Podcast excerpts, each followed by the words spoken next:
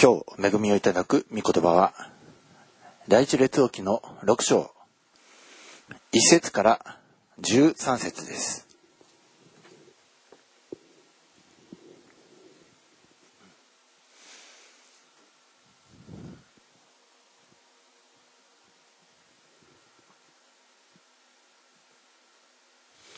第一列王記6章。1節から13節。えーはじめに1節をお読みいたします。イスラエル人がエジプトの地を出てから480年目、ソロモンがイスラエルの王となってから4年目のジブの月、すなわち第2の月に、ソロモンは主の家の建設に取り掛かった。アメン。お祈りいたします。愛する主よ、今我らをあなたの知性によって清め、あらゆる罪を清め、またあらゆる汚れを洗い流し、ただ見舞いにおいて性別してください。神と人との前で犯してきた罪々をそれらすべて許し、あなたにあって整えたものとして、この教会に立て上げられ、信仰告白という土台の上に立て上げられたあなたの宮を私たちも立て上げることができますように、どうか助けてください。このしもべの唇、またこれに預かる一人一人の耳を通り良くして、天から流れ滴るあなたの命を今日も我らがいただき尽くし、あなたの御言葉の奥義を知らしめてください。これからのすべてをイエス様あなたの御手にお委ねして、私たちの愛する主イエス様のお名前によってお祈りをいたします。アーメン。えーこのソロモン王が神の宮、神殿を建てる、えそのところが続くんですけども、えこの6章においては、その神殿の、ま、寸法や、また、えその構造が記されております。えーまあ、あまり詳細な構造が記されておりませんので、ですから、まあえーこれがソロモン神殿ではないか、えー思われる、えーその、えー図、えーそれは、まあ、いろいろな仲介書や、えー図解書によって、まあ、多少異なるところはあるんですけども、でも大まかに、えーこれ見見ますと、えーこの、えーまあ、寸法の数値を見ますと、えーこれ大体、あの、出エジプト記において、えーモーセに示された幕屋の構造と、えほぼ、え構造的には同じです。そして、なおかつ、えその寸法的には長さが2倍に、えなっております。え2節から見ますと、ソロモン王が主のために建設した神殿は、長さ60キビト、幅20キビト、高さ30キビトであった。ねえー、下エジプト記の方に記されている、その幕屋の構造の、ま、2倍になってるんですね。このソロモン王の神殿は。まあ、いろいろと、え幕屋とは違うところがあります。え幕屋においては、えまあ、その板、アカシア材で、え組み立てられたんですけども、でもこの神殿においては、えー元は石になっており、そして、えそこに、ま、黄金がかぶせられて、まですから神殿の中に入ると、ね、その石は見えず、黄金によって、え内側も覆われていて、ですから金しか見えないんですね。えーまあ、天においては、誠のエルサレムが、ね、整えて、ね、花嫁のように下ってくるとき、もうそこは本当にきらびやかな純金、透き通るガラスのような、えー純金であった、えー記されてるんですけども、誠に、ね、まあ、金は神の栄光を表すんですね。天の素材。ですから、地上の幕屋、えー私たちはこの地上において、幕屋生活をしている。そして私たちのこの体は、幕屋のように、ようである。古びていっていくものです。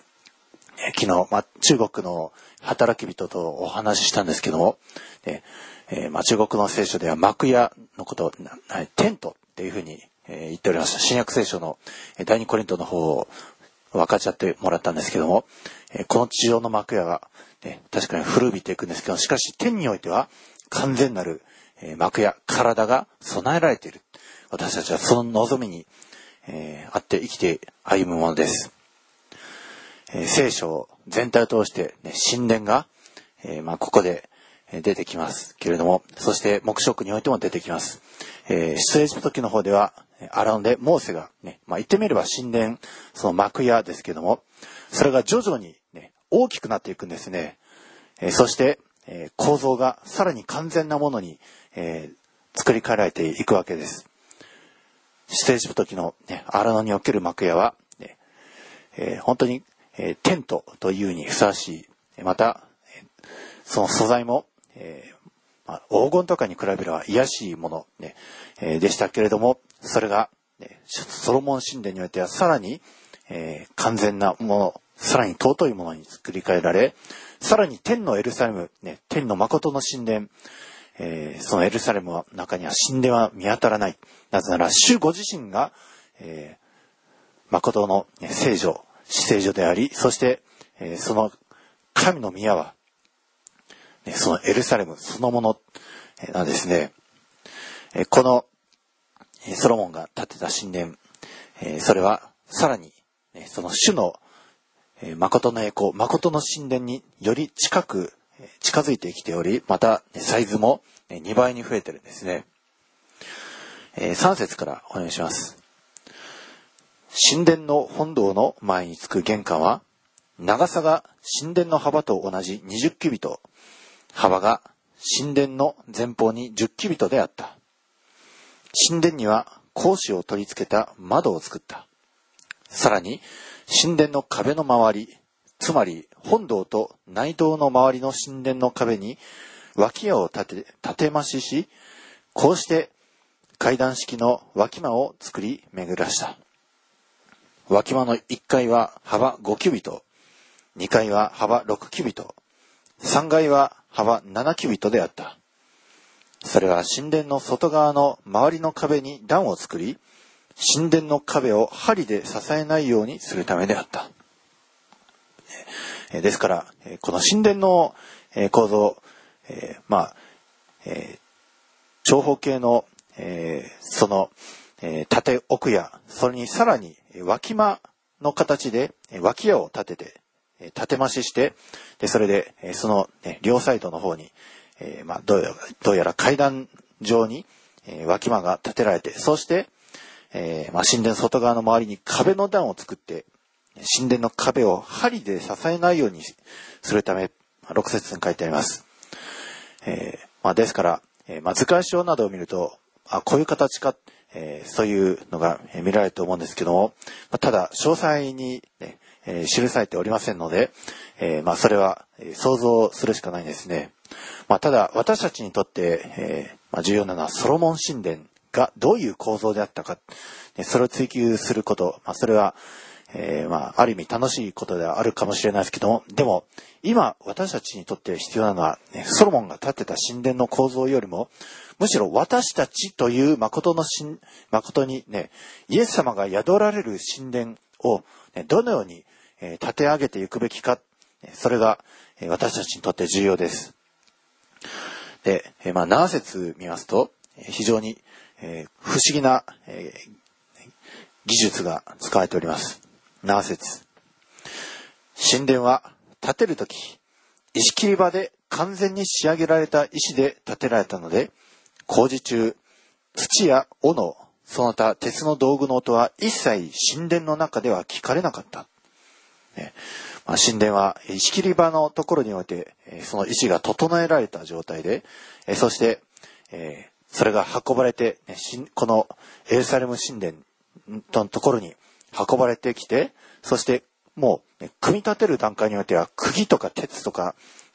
えー、斧とか、そういった、ね、あの、カンカンする、なる音は一切聞かれなかった。えー、というわけです。えー、8節から、2階の脇間に通じる入り口は神殿の右側にあり、螺旋階段で2階に登り、2階から3階に登るようになっていた。彼は神殿を建て、これを完成するにあたって、神殿の天井を杉材のたるきと厚板で折った。神殿の側面にえー、脇屋を立て巡らし、その各階の高さは5キュビットにして、これを杉材で神殿に固着させた。ねえー、まあ、ここでは杉材、ね、石が素材、そしてその上に杉材がその上に張り巡らされて、えー、さらに、えー、14節以降、ね、えー、この6章の後半の方を見ますと、その上に純金が被せられて、え、おります。まあ、それについてはまた次回見るんですけども、で、11節その時、ソロモンに次のような主の言葉があった。あなたが建てているこの神殿については、もしあなたが私の掟に歩み、私の定めを行い、私のすべての命令を守り、これによって歩むなら、私があなたの父ダビデにあなたについて約束したことを成就しよう。私はイスラエルの子らのただ中に住み、私の民イスラエルを捨てることはしない。アメン。でえー、主はソロモンにそう約束してくださいました。イエス、あ、主がイスラエルのただ中に住んで、見た目イスラエルを捨てることはしない。ここで主は約束されてるんですけども、でも、えー、捨てられてしまった状態に、その後の歴史、陥ってしまうんですね。主は約束されたのは、ね、確かにここにおいては、13節だけ見ると、捨てることはしないと、ね、見るんですけど、でも、その条件が12節の方に書いてあるんですね。その条件を要するにイスラエルが破ってしまった。もうソロモンの代から早速破ってしまった。本当に人は不真実なものです。その、捨てることはしないという条件、12節に、あなたが建てているこの神殿については、もし、あなたが私の掟に歩み、私の定めを行い、私のすべての命令を守り、これによって歩むなら、私があなたの死ダビデにあなたについて約束したことを成就しようですね。それ、条件が、ね、主の掟に従って歩むこと、また主の定めを行うこと、またすべて命令を守り、これによって歩むことです。それが、主から捨てられない、ダビデに約束したことが成就される条件でしたけども、でもソロモンは、それを破り、ソロモンの子々孫々も、それを破ってしまったゆえに、イスラエルは捨てられてしまったかのような、そういう状況になってしまいました。もはや、ね、捨てられることがなくなるためには、本当に主のその戒めに従って歩み、それを、御言葉を守り行うこと、それが大事なわけですね。このソロモンの神殿、非常に不思議な形で建てられていて、でそして、このまあ、どういう形なのか、何節とかでも石切り場で、えー、完全に仕上げられた石で建て上げられた。もう本当にこの技術、まあ、現在でも確かにね、あの建築でそういう技術はあるんですけども、もう石を、ね、えー、それを使って、これ非常に、えー、不思議なことです。えー、ここの神殿は建てるとき、石切り場で完全に仕上げられた石で建てられた。あるんですけども、えこれ、ヘブライ語では、え完全に仕上げられた石。ね、石は、えエベンエゼルのエベンですけれども、ですから完全に仕上げられた石。えエベンシャレーマー言います。え単数形です。え石、そしてシャレーマ。シャレーマこれ、もともとはね、シャロームが、その元になっていて、シャロームは平和とか、安定とか、まあそういう意味ですね。で、シャレームは、これは、自然なままとか、あるいは完全な、そういう、意味の、言葉です。ですから、完全な、自然なままの石、ね、石切り場で完全に仕上げられた石。で、ですから、石切り場で仕上げられているわけですから、まあ、ある程度人の手が、えそこにおいて加わっているわけですね。えー、新明記の方で、えー、主がモーセに命じられているのは、えー、その祭壇の石については、ね、あの人の手が加えられない、ね、鉄を当てない石を、自然なままの石を、えー、それを用いなくてはならない。えー、締め記の27章の4節から6節のところにあるんですけども、えー、新明記の27章の4節から、あなた方がヨルダンを渡ったなら、私が今日あなた方に命じるこれらの石をエバル山に立て、それに石灰を塗らなければならない。そこにあなたの神、主のために祭壇、石の祭壇を築きなさい。それに鉄の道具を当ててはならない。自然のままの石で、あなたの神、主の祭壇を築かなければならない。その上で、あなたの神、主に全焼の生贄を捧げなさい。また、そこで和解の生贄を捧げてそれを食べ、あなたの神、主の前で喜びなさい。それらの石の上に、この見教えの言葉をすべてはっきりと書き記しなさい。ねえー、ここにおいて祭壇を築きなさい。えー、そしてそれは自然のままの石で、えー、主の祭壇を築かなくてはならない。え鉄の道具を当てるとその石を汚すことになる。え聖書時の方で確か書いてありました。ね、鉄を、要するに人手が加えられてはならない。自然のままの石を使いなさい。ここに書いてあります。この6節。ねちなみにこの6節のヘブライ語は、えー、アベニーム・シレモート。えーまあ、アベニーム、ね、エベンの複数形であり、またシレモート、ね、それも、えー、動詞、複数形の動詞、シャロームの、あ、えー、シャ、シャレームの、ね、複数形の、えー、動詞、シレモートになるんですけども、要するに、まあ、締め記では単数形、えー、祭壇はね、その、えー、あ、締め切りは複数形ですね。それが使われており、また列王記の方、このソロモンの神殿においては、えー、単数形になっており、しかも、えー、自然なままとも訳せる石、それが使われているそうです。ね、不思議ですね。えー、ソロモン王のその神殿、それは、えー、人手が、ね、まあ、加えられております。このシャこれはシャレーム。これはもともとどういう意味か。自然なままとか、あるいは完全なという意味もあります。えー、これはどういう理解するべきか。この神殿、ね、ソロモンの神殿、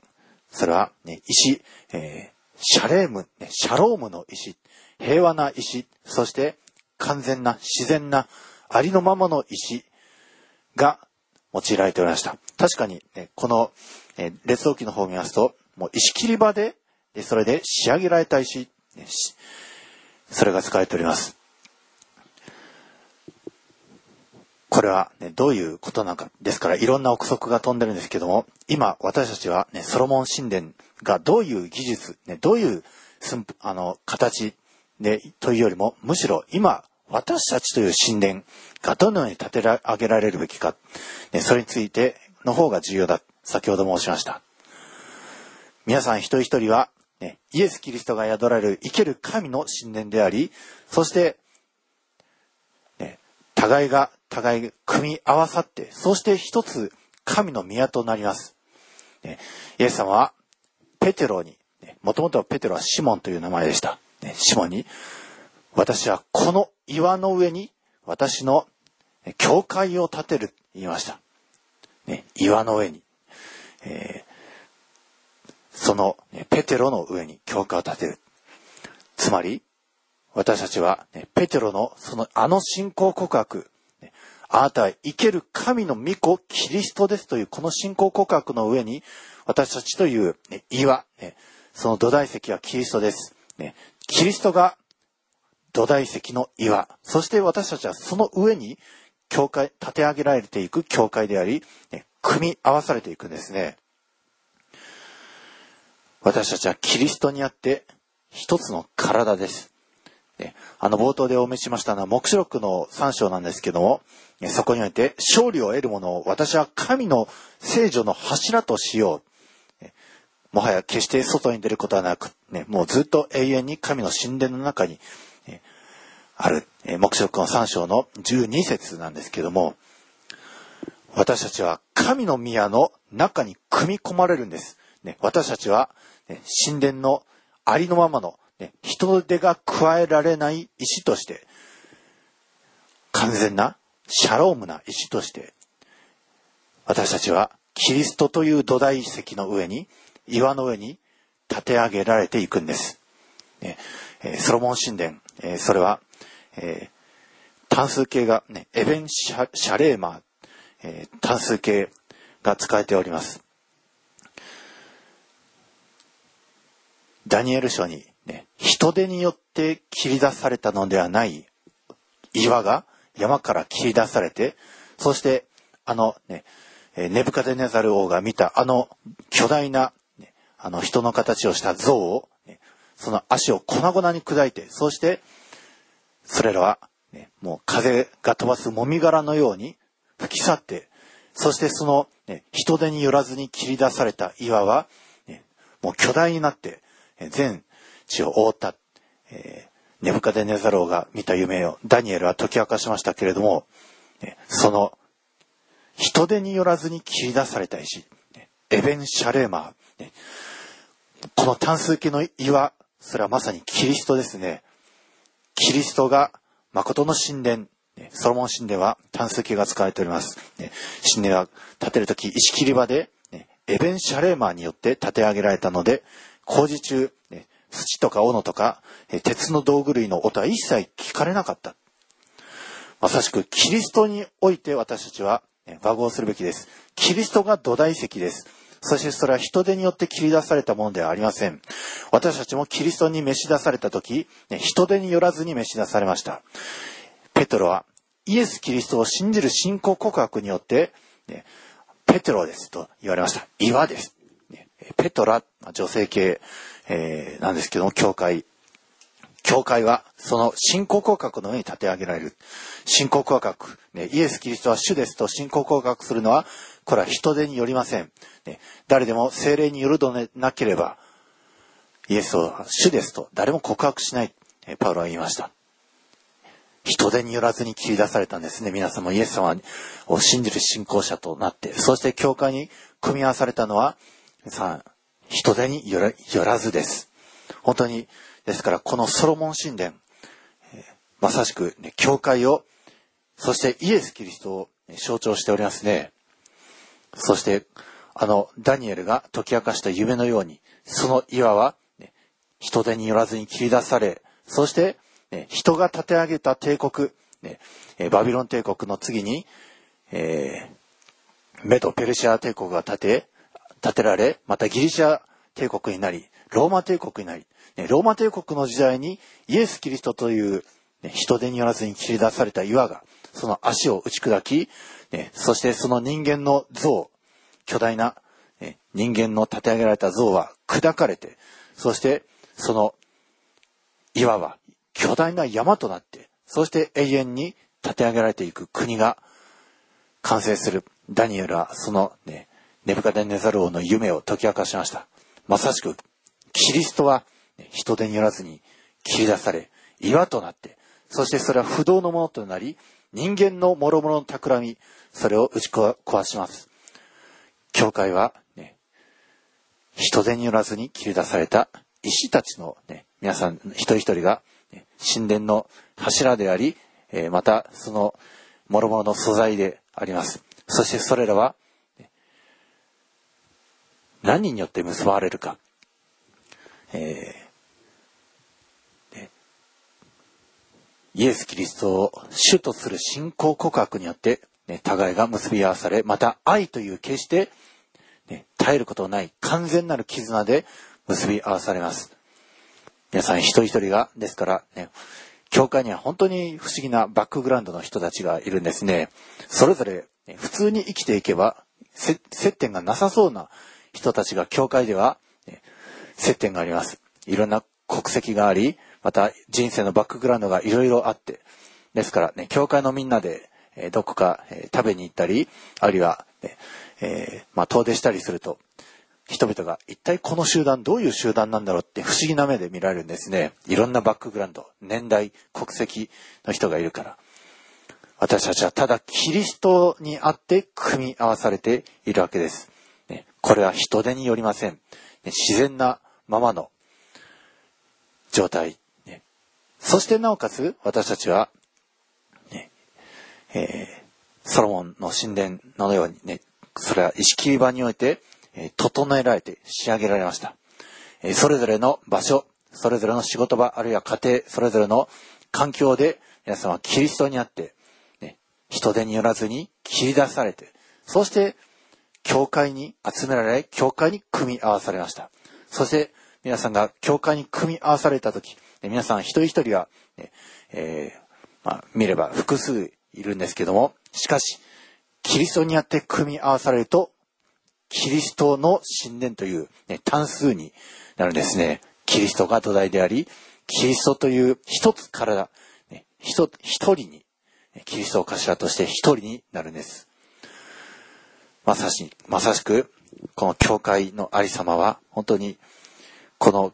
ソロモン神殿に現れ、またモーセのあの荒野の幕屋に現れております。そして、その本当に土台となるべきお方、重要なキーワードはキリストです。どうか皆さんは、ね、このキリストにあって立て上げられ、互い、互いが一つとなって完全なものとされて、これはね、人手によらず、鉄の道具によって用いられず、ね、鉄によって整えられずに、ただキリストによって、御霊の導きによって整えられて、そして互いが、ね、和合し、ね、キリストにあって和合し、信仰告白によって、そして愛という完全なる結びの帯によって、和合して、そうして歩んでいく皆さんでありますように、イエス様の名前によって祝福します。アメン。ハレルヤ、愛する様。私たちはあなたによって呼び出され、それぞれの場所から切り出され、人手によらずに切り出され、そしてここに集められ、教会というキリストの体、私たちはその一つ一つ機関です。互いがキリストイエスを信じる信仰によって和合し一つとなり愛によって立て上げられ結びの帯として完全なる愛によって結ばれそしてペテロが告白したようにイエス・キリスト生ける神の御子この信仰告白によって一つキリストという誠の土台の上に立て上げられそして一つ体一つの神殿となることができるこの特権、恵みを感謝します。世の中はあの、ネブカデネザル王が見た夢のように巨大な人の像を立て上げようとしており、人類はあなたに逆らって大きな偶像になろうとしておりますが、しかし、あなたは人手によらずに切り出された岩として、それを打ち砕かれるお方です。私たちは、この人手によらずに切り出された岩として、キリストの上に立て上げられていくものとして、どうか私たちは人手によらずに、ただキリストによって立て上げられていくものでありますように。教会はキリストの体として、本当に人間を技を行う場所でなく、あなたの宮業を行うものとして、どうか我らをますます整え立て上げてください。平和の土台の上に立て上げられていく私たち一同でありますように。今日いただきましたこの恵みの御言葉に感謝して、私たちの愛する主イエス・キリストのお名前によって祝福してお祈りいたします。アーメン。ハレルヤ愛する天皇お父様、あなたの皆を褒めたたえ感謝いたします。一つの完全な意志。私たちのこの足を霊においても肉においてもくじかすことなく安全にと守る意志。主イエス・キリストのこの信仰、この全能なる力、この石の上に主を私たちは接ぎ木されたものであり、キリストにあって、キリストにあって命に組み込まれたものです。イエス様に加わっているこの状態が人の手によらず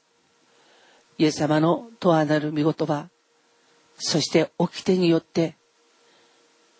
私たち自身一人一人がイエス・キリストに組み込まれて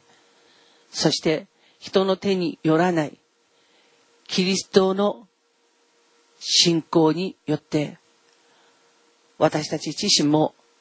歩むことができますように助けてください。人が私たちを意図して手を加えてキリストに組み込もうとしていても主よあなたに組み込まれるためには私たち自身は人によって整えられた信仰ではなくイエス・キリストの御言葉によって整えられた信仰そしてイエス・キリストの命によって十字架によって整えられた信仰こそ信仰のみがイエス・キリストに組み込まれてキリストと一体化された信仰であることを今日もあなたが教えてくださったことを感謝いたします。主よ、世の風潮、まだ人の教えたがる。その風潮が人々の信仰に道具を与えて道具を当ててそして自らが人の信仰の形を